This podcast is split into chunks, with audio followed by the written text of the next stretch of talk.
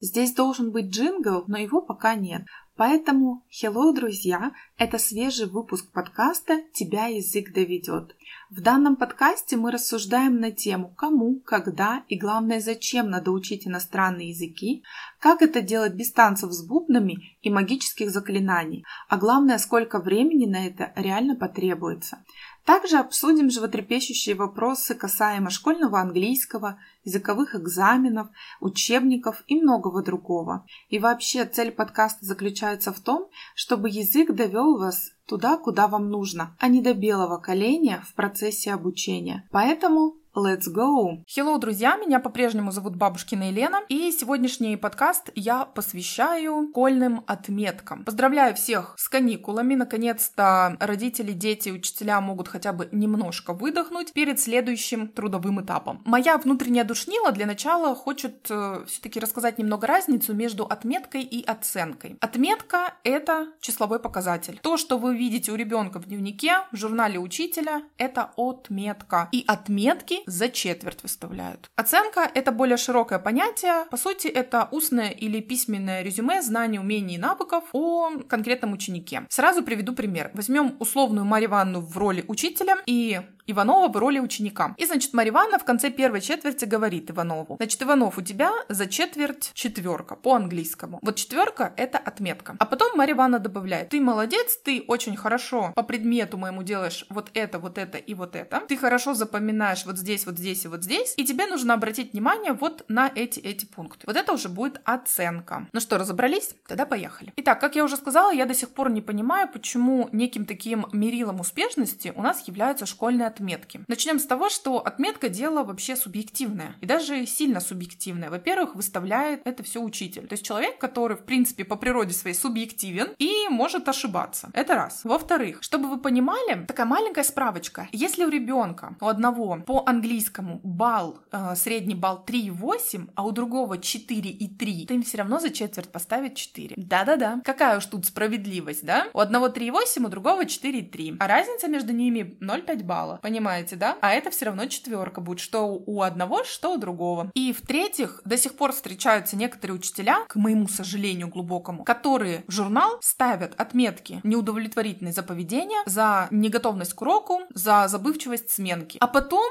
эти отметки, которые никак не относятся там, к отметкам за контрольную работу, они считают вместе и выставляют итоговую отметку. Ну, класс, да? Поэтому равняться на отметки как на объективный показатель точно нельзя. Следующее, на что я хотела бы обратить ваше внимание, я закончила школу 16 лет назад, почти уже 17 лет. За этот момент я не нашла никакой связи логической и никакой, никаких таких статистических данных о том, что якобы отличники и ударники в школе, которые были, лучше как-то устраиваются по жизни и не имеют проблем и более успешны. Точно так же, как я и не нашла информации о том, что те люди, которые учились на 2 и на 3 в школе, становятся какими-то глубокими глубокими лузерами и ничего не могут добиться в жизни. Я вам хочу сказать, что я в своем круге общения видела отличников, которые так и остались отличниками только в школе и больше ничего не добились. И в то же время я видела троечников, которые достаточно хорошо поднялись в жизни и там успешные, знаменитые люди и так далее. Никакой прямой взаимосвязи между отметкой и успешностью потом во взрослой жизни нет. Школа заканчивается в 18 лет, come on, алло, люди, все, 18 лет. То, что ты делал в школе, ты делал в школе. Как бы останется в школе. Дальше надо идти, у тебя там другие навыки, умения, знания надо новые получать. Как бы все, ты там на школьных каких-то знаниях, моментах уже не выйдешь никак. Вообще, отметки — это прекрасный инструмент для давления, манипуляции и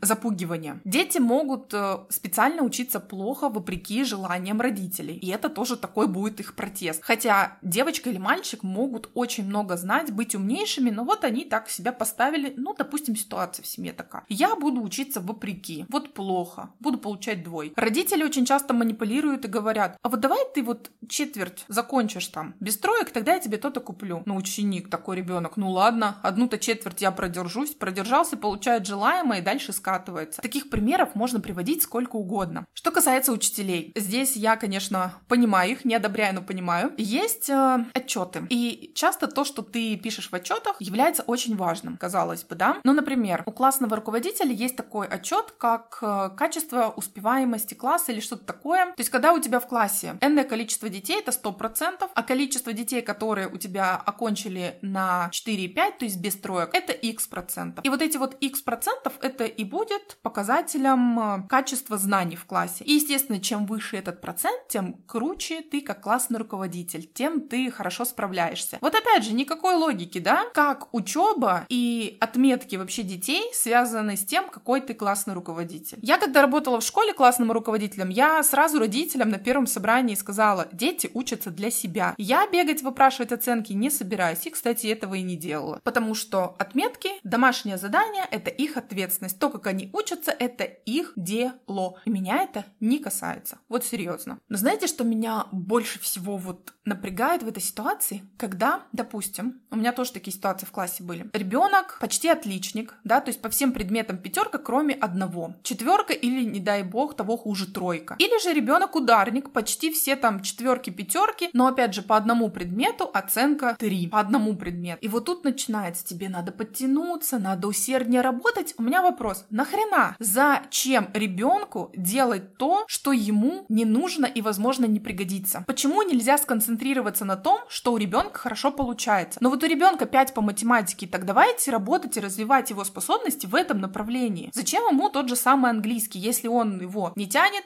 и он ему пока не нужен, и он его пока не беспокоит? Оставьте там эту тройку или четверку в покое. Вот я приведу собственный пример. В седьмом классе начался у нас, началось у нас черчение. А сейчас, наверное, у современных детей этого нет, но, в общем, у меня с седьмого по девятый класс было черчение. Раз в неделю. Я этот предмет вообще не понимала, так же, как и геометрию и рисование. Но черчение больше всего. И вот, что бы я ни чертила, как бы я ни чертила, у меня было три. Три, иногда четыре с минусом. Это вот был мой потолок. Вот четыре, это был мой потолок. Но чаще всего это было четыре с огромным минусом и тройка. Но у меня хорошо получался английский и все остальные предметы, и физика, и химия, и все остальное. Но у меня никак не ладилось черчение. Это вот прям была железобетонная тройка. И чтобы вы понимали, я на черчение тратила 3-4 часа своего времени в выходные, чтобы сделать домашнее задание. 4 часа, Карл, 4. Хотя я за 4 часа могла на всю неделю сделать уроки по всем остальным предметам, включая английский. И вот давайте просто подсчитаем. Допустим, условно возьмем 3 часа. Значит, 35 учебных недель в среднем, 35 уроков черчения в год. По 3 часа я делала домашку каждому уроку. То есть где-то 100, 105 часов получается. 105 часов в год я тратила для того, чтобы сделать домашку по черчению. Черчение у меня было 3 года. 315 часов. Ну хорошо, округлим, я там, может, где-то болела, уроки выпадали. В общем, 300 часов я делала домашку для черчения. Представляете, 300 часов. За 300 часов можно язык выучить до уровня А2, то есть освоить базу языка. Вы только представьте себе. А теперь для сравнения, в 10 и 11 классе я потратила столько же часов, 300 часов на домашку от репетитора по английскому. Я готовилась к поступлению два года. И я потратила столько же часов